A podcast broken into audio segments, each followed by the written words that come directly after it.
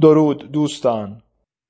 در گیرودار ساختن قسمت 21 و داستان مرگ ایرج بودیم که استاد آواز ایران درگذشت و اندوه آن همچون دیگر دوستداران و مشتاقان دل ما رو هم آزرد.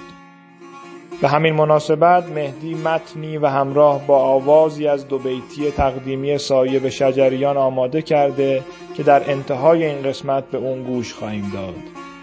حالا بشنویم داستان برادرکشی سلم و تور و سرچشمه جنگهای بیپایان ایران و توران رو.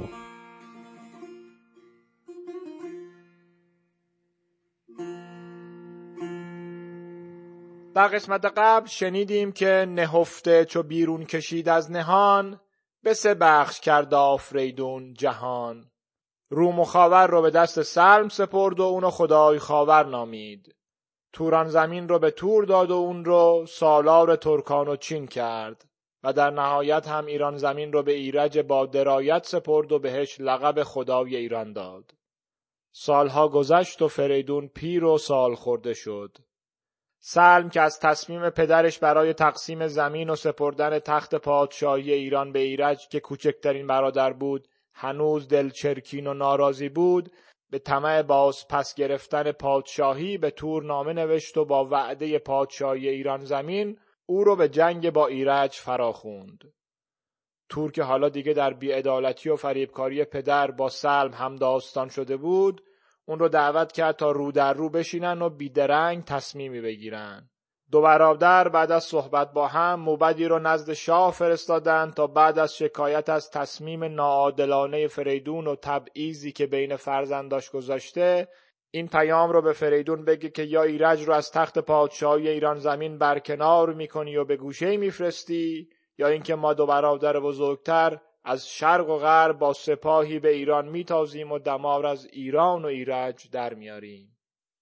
فرستاده به شاه رسید و بعد از بخشش خواستن به خاطر پیام ناخوشایندی که آورده بود سخنهای سلم و تور رو برای فریدون بازگو کرد. فریدون که انتظار چنین خبری رو داشت در جواب سلم و تور بعد از گفتن پندها و یادآوری سرانجام آز و فریب اهریمن و برادرکشی از اونا خواست تصمیمی بگیرن که مایه رستگاریشون باشه و رنجشون رو کم و کوتاه کنه. بعد از رفتن فرستاده سلم فریدون نزد ایرج رفت و ماجرا رو براش بازگو کرد.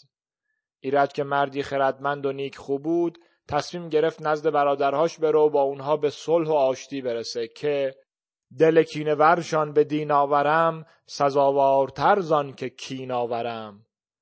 فریدونم خرسند از تصمیم خردمندانه ایرج و بیمناک از سرانجامی که در انتظار گرامی پسرشه نامه به سلم و تور می نویسه.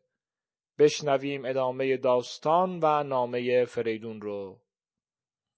گفتار اندر نام فرستادن شاه آفریدون به سلم و تور یکی نامه بنبشت شاه زمین به خاور خدای و به سالار چین سر نامه کرد آفرین خدای کجا بود و باشد همیشه به جای. دیگر گفت که نامه پندمند به نزد دو خورشید گشت بلند. دو سنگی دو جنگی دو شاه زمین. میان کیان چون درخشان نگین.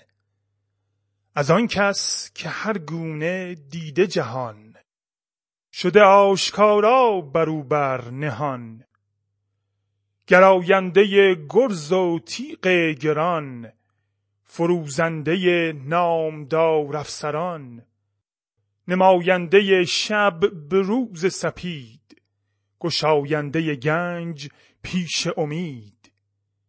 همه رنج ها گشته آسان بروی به راه روش نندر آورده روی. نخواهم همی خیشتن را کلاه نه آگند گنج و نه تخت و نه گاه. سه فرزند را خواهم آرام و ناز از آن پس که بردیم رنج دراز. برادر کزو بود تان دل به درد و چند هرگز نزد باد سرد دوام نامد از بهر آزارتان همان آرزومند دیدارتان. بیفگند شاهی شما را گزید. چنان از ره نامداران سزید. ز تخت اندر آمد به زین برنشست. برفت و میان بندگی را ببست. بدان کو به سال از شما کهتر است نوازیدن مهتر در خر است. گرامیش دارید و نوشه خورید. چو پرورده شد تن روان پرورید. چون از بودنش بگذرد روز چند فرستید باز منش ارجمند.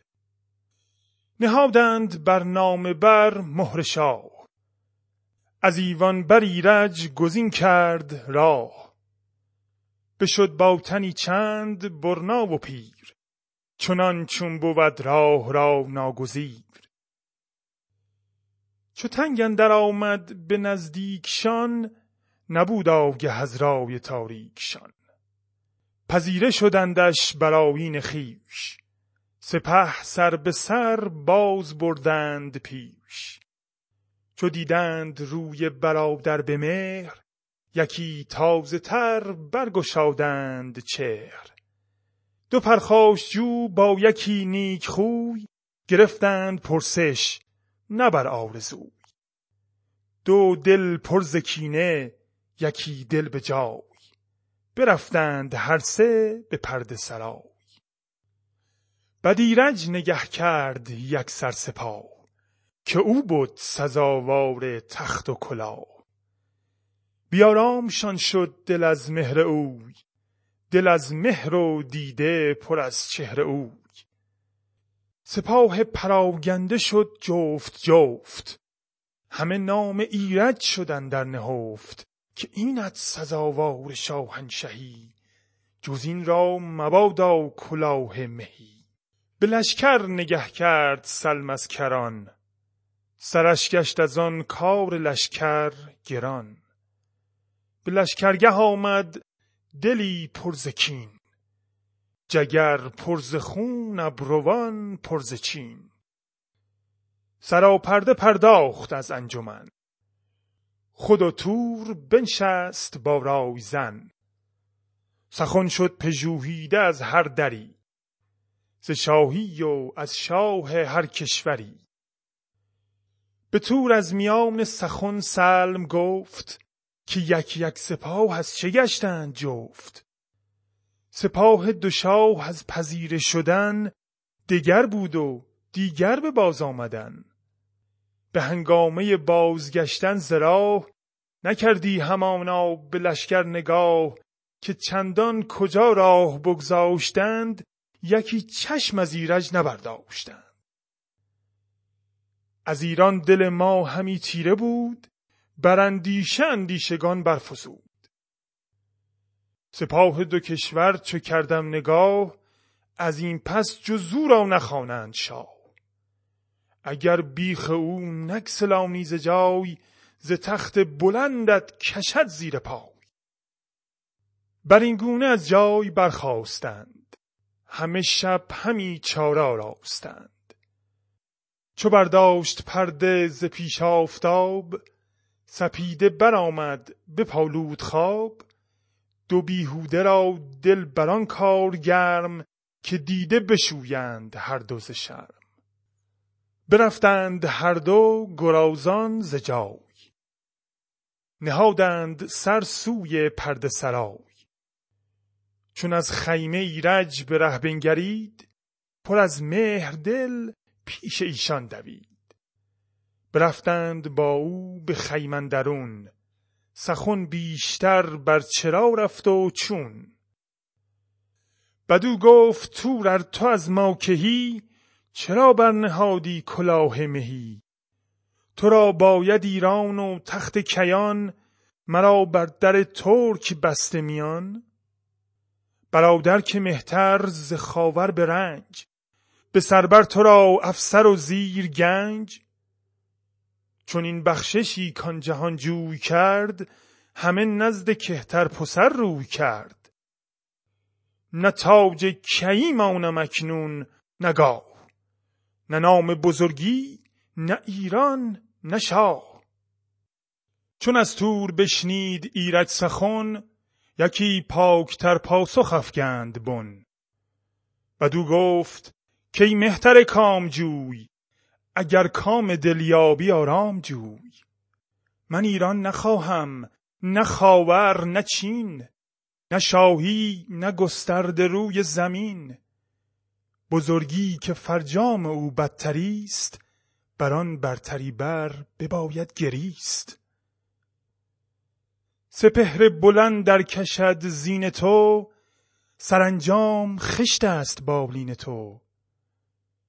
مرا تخت ایران اگر بود زیر کنون گشتم از تاج و از تخت سیر.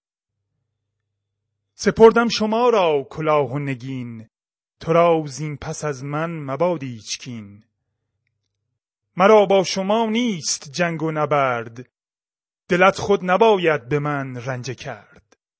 زمانه نخواهم از آزارتان اگر دور مانم ز دیدارتان. جز از کهتری نیست آیین من. مباد آز و گردن کشی دین من. چو بشنید تور از برادر چنین بد ابروز خشم اندر آورد چین. نیامدش گفتار ایرج پسند. نبد راستی نزد او ارجمند.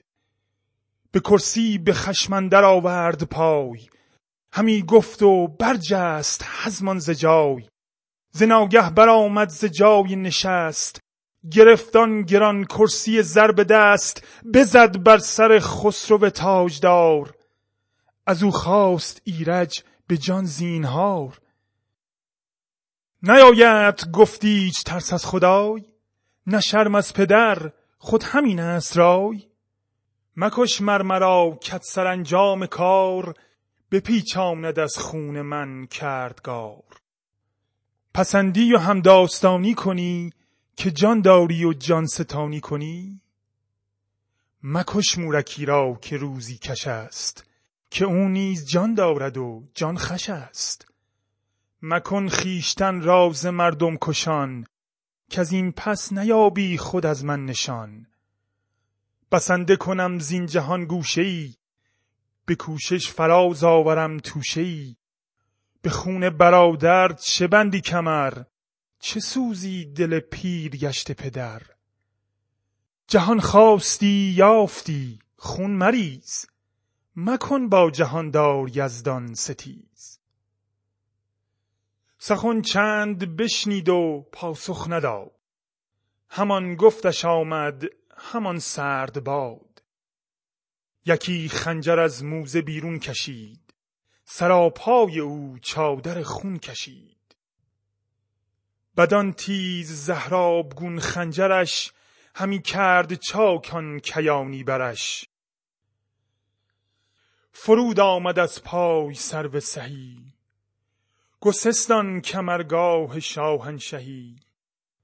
دوان خون از آن چهره ارغوان شد آن نام ور شهریار جوان. جهانا بپروردیش در کنار از پس ندادی به جان زینهار. نهانی ندانم تو را دوست کیست بر این آشکارت بباید گریست. تو نیز ای به خیر خرف گشته مرد ز بحر جهان دل پر از داغ و درد. چو شاهان کشی بی گنه خیر خیر از این دو ستمگار اندازه گیر. شعرها رو گوش کردیم. این قسمت ها از اون جایی است که با اطمینان می‌تونم به همه پیشنهاد کنم که بیشتر از یک بار و چند بار بخونن و گوش کنن. هرچند که ما در شاهنامه بخشی به نام ایرج نداریم ولی شعرهایی که در این قسمت و قسمت بعد خواهیم شنید قصه ایرجه. قصه کوتاه ولی پر از تصویر، غم و روایت روابط انسان هاست که انگار چندان هم تغییری نکرده یا حداقل در مغز و معنا همونه. با اینکه در صدای مهدی غم رو خواهید شنید ولی تو این قسمت خیلی به غم داستان نخواهیم رسید. خبر خوب این که تو این یکی دو قسمت آواز مهدی رو بیشتر داریم که شعرها و حسشون رو خیلی موندگارتر می‌کنه خب ایرج و تا حدی فریدون امیدوار بودن که با گفتگو و مصالحه مشکل بین برادران حل بشه شاهکار اول فردوسی توی همون لحظه اولیه که ایرج می‌رسه به اردوگاه برادران. سپاه پراگنده شد جفت جفت. همه نام ایرج شدن در نهفت. همین بیت و حرف درگوشی سپاهیان که در بیت بعدش میاد به نظرم دلیل اصلی کشته شدن ایرج میشه. اینجا رو به نقل از توضیحات دکتر خالقی میگم. مردم سپاهی که تک تک ایستاده بودن پس از دیدن ایرج دو به دو میشن و آهسته و در گوشی به ستودن ایرج می‌پردازن. خالقی میگه همین یه بیت شاهکار فردوسیه. شاعران دیگه احتمالا در چنین موقعیتی چندین بیت در وصف ایرج و زیباییاش می‌گفتن. ولی فردوسی در دو بیت تأثیر شگرفی که ایرج بر سپاهیان سلم و تور گذاشته رو با تصویری از حالات روانی آدمها با استادی تمام بیان کرده. و البته جزئیات همینجا تموم نمیشه. در ادامه سلم که قبلا گفته شده بود که زیرک فریب سازه کسیه که متوجه این گفتگوی سپاهیان میشه و از این قضیه برای تحریک تور و برهم زدن آرامش موقتی که با دیدن ایرج و احوال پرسی اون به وجود اومده بوده استفاده می‌کنه. تور ابله فریبخور هم که عصبانی میشه و مابقی داستان. خالقی نوشته که سرایندگان بعد از فردوسی به این گونه ظرایف و ربطهای داستان بسیار کمتر توجه داشتند مگه تا حدی فخرالدین گرگانی و نظامی پس برادران در عمل می‌بینن که ایرج در نگاه همه از ایشان برتره و این آگاهی براشون چاره جز از میون برداشتن ایرج باقی نمی‌ذاره. بحثی در می‌گیره و ایرج که زینهار می‌خواد و حاضر از همه چی بگذره ولی تور امانش نمیده. الان اون گفتگوهای آخر رو که مهدی در همایون به زیبایی خونده بشنویم تا بعدش برسیم به روایت های دیگر این داستان.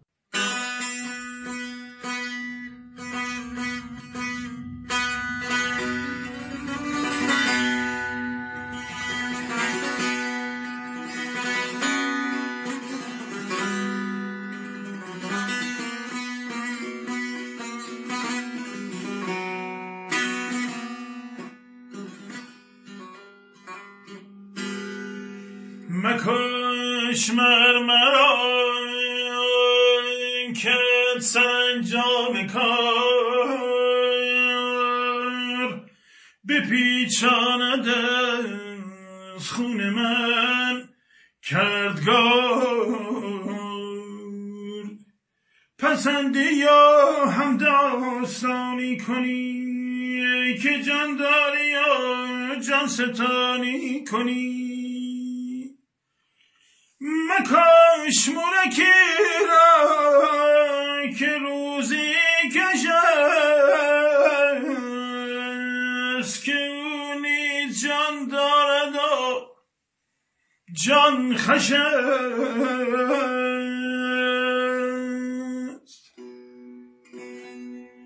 مکان خیشتن را ز مردم کشان که از این پس نیابی خود از من نشان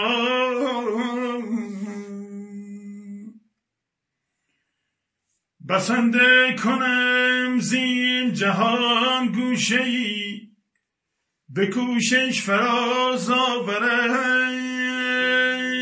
توشه ای به خونه برادر چه بندی کمر؟ چه سوزی دل پیر گشته پدر؟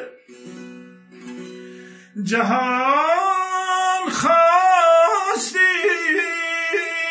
یافتی خون مریز. مکان با جهان دار یزدان ستیز جهان خواستی یافتی خون مریض مکن با جهاندار یزدان ستی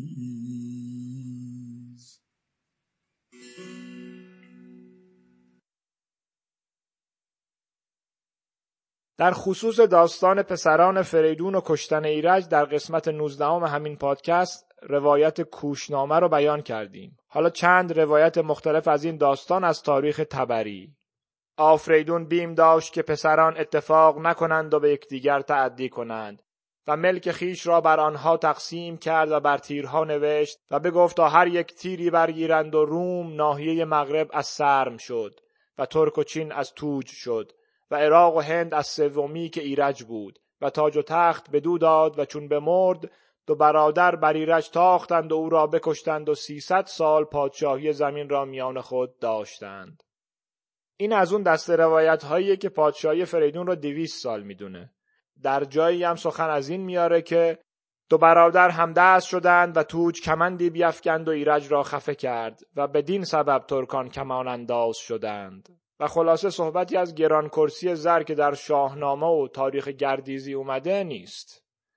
البته داستانی مشابه با شاهنامه هم در قسمتی از این کتاب اومده. همینجا بگیم که نزدیکترین روایت به شاهنامه غرر الاخبار سعالبیه. داستان تقسیم جهان یه جور دیگه هم در ایادگار جاماس پیک گفته شده که فریدون سهم هر فرزند خیش را بر اساس علایقشون داد.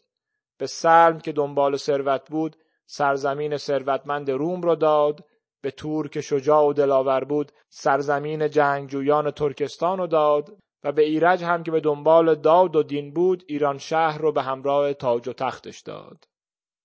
برادرها رو که دوتاشون زندن و سر خونین یکی دیگر رو دستشون گرفتن کوتاه رها کنیم تا قسمت بعدی که ببینیم فریدون چطوری با این داستان مواجه میشه. اینجا یه شاهنامه موقعیتی پیش میاد که دکتر خالقی که حس می‌کنم مثل خودم سعدی و فردوسی رو خیلی و شاید زیادی دوست داره در توضیحاتش از هر دو یاد می‌کنه. درباره بیت معروف میازار موری که دانه کش است که جان داورد و جان شیرین خوش است. که سعدی در بوستانش آورده و حتی از بیت اصلی شاهنامه هم معروفتر شده. باز خدا پدر سعدی رو بیامرزه که همون موقع کپی رایت رو رعایت کرده و گفته که سراینده این بیت فردوسیه. وارد بحث تصحیح نمیشیم ولی ضبطی که دکتر خالقی اینجا آورده یعنی مکش مورکی را که روزی کش است که او نیز جان دارد و جان خش است نزدیکترین ضبط به سروده اصلی فردوسی محسوب میشه. دکتر خالقی با توجه به این نکته میگه که این اتهام به سعدی نسبت داده شده بوده که شعر فردوسی رو تحریف یا تصرف کرده. ولی با بررسی فرائد السلوک که 46 سال قبل از بوستان نوشته شده بوده معلوم میشه که لط یا مصره اول اونجا هم همون جوری اومده که سعدی گفته. پس اتهامی به سعدی وارد نیست و بیشتر این معلوم میشه که تغییر در نوشته ها و سروده های فردوسی توی همون دیویس سال اول هم زیاد اتفاق افتاده و نسخه ای که سعدی داشته اونقدرها دقیق نبوده. یه پیشنهاد دارم براتون. از این به بعد برای بچه هامون هر وقت خواستیم شعر معروف سعدی رو بخونیم که امیدوارم هنوز تو کتاباشون باشه و بمونه کنارش این بیت رو هم بخونیم و بگیم که احتمال زیاد اون چیزی که فردوسی اول گفته بوده این بوده. مکش مورکی را که دانه کش است که او نیز جان دارد و جان خش است برگردیم به صحنه کشته شدن ایرج پستر این قسمت نگاره متفاوت و به روستریه که اوایل صفویه در اصفهان نقاشی شده و از اولین نقاشی های ایرانیه که با الهام از سبک نقاشان اروپایی کشیده شده. این نقاشی در موزه چستربیتی ایلند نگهداری میشه. کلا صحنه زدن توی سر ایرج با کرسی زر و کشتنش خیلی معروفه و نقاشی ها و مینیاتورهای بسیار زیبایی ازش هست. پیشنهاد می‌کنم بگردین و چند تاش رو ببینید. ما هم توی توییتر لینک چند تاش رو می‌ذاریم. لحظه افتادن ایرج ولی غمگین و با شکوهه. این برادرکشی سرآغاز کینه و غمی میشه که پیکره بسیاری از داستانهای شاهنامه رو می‌سازه. مهدی برامون آواز این ابیات رو در دشتی خونده. دو بیت اول کشته شدن ایرج و افتادنشه. و بعد سروده های فردوسی که میاد و نگاه خودش به دنیا و رفتار آدمها رو در چند بیت میگه.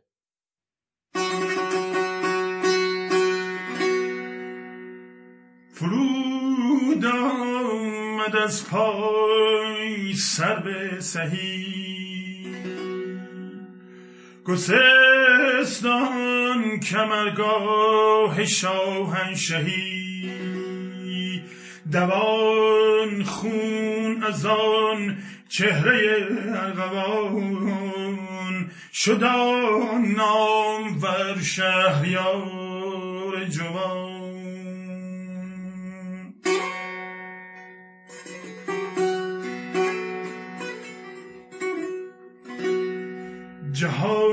جهانا بپروردیش در کنار.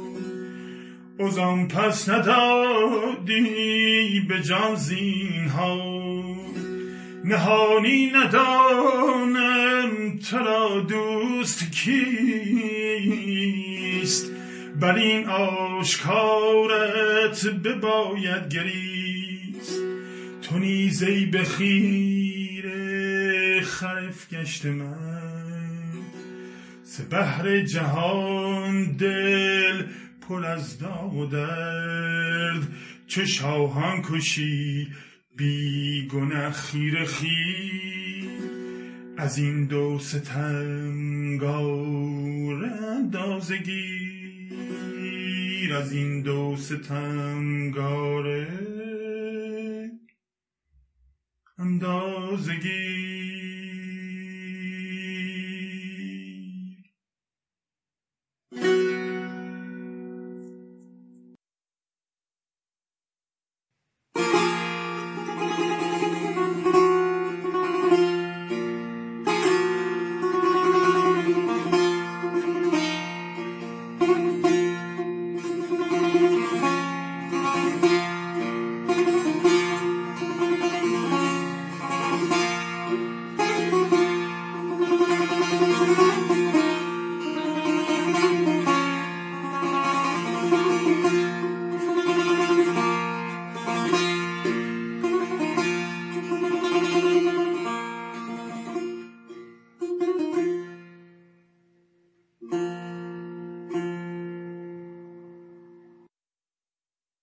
خونیاگران واگو کنندگان غمها و شادیها دردها و آسودگیها شکستها و کامیابیها بیداد و دادها و فرود و فرازهای مردمشان و سرزمینشان هستند. چه جای شگفتی اگر آوازها و نغمه های ایرانی به فراوانی بازتاب غمهای ما باشد تا شادیها و پایکوبیهای ما جایی که بیشتر ابر اندوه از ویرانی و غارت و بیمهری دشمن و دوست بر پهنه ایران شهر سایه افکنده باشد تا خونکای باد روان پرور دادگری و مهربانی و آبادانی گونه های مردمان را نواخته باشد. آوای محمد رضا شجریان همان سیاوش بیدگانی سالهای دور مترجم دردهای ما بود. و همو زبان ما بود در بیان اندوه ژرف پوشیده در گیر و های تاریخی و هم روزمرگی زندگی. تأثیر استاد محمد رضا شجریان در همهگیر شدن ادبیات منظوم فارسی را سخت بشود نادیده گرفت. اشعاری که برای آوازهایش گزین کرد و ظرافتشان را به گوش ما رساند چه بسا به سادگی و سرعت از آنها میگذشتیم و چشم بر شعر دیگری میانداختیم. آواز شجریان شعر شاعران را در ذهن و زمیر ما حک کرد و زدودنشان را دشوار. ما وامدار کوشش های بزرگ مرد خونیاگر خوشخان ایران زمینیم. اکنون دیگر نیست. نبودنی تا بخواهی تلخ. از کارها که مانده بود نه خواندن که ماندن بود.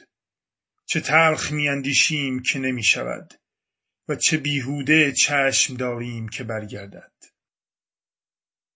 استاد شجریان هزار دستان بلبل نغمه خان یاد عزیزت جاودان در جان ایران و جهان.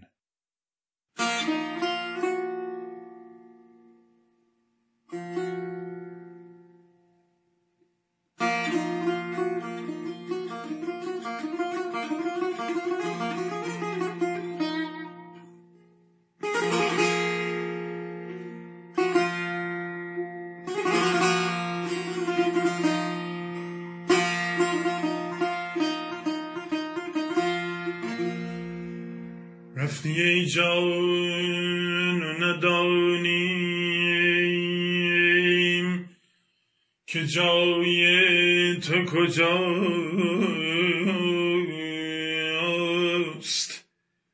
مرغ شبخانه کجایی؟ نوای تو کجاست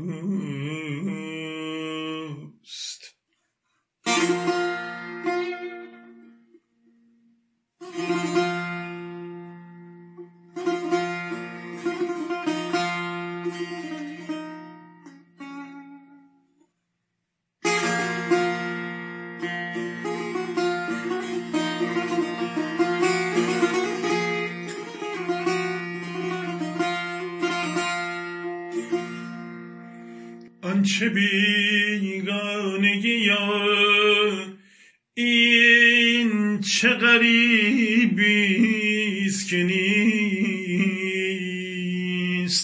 آشنایی که بپرسیم سرای تو کجاست؟ سرای تو کجاست؟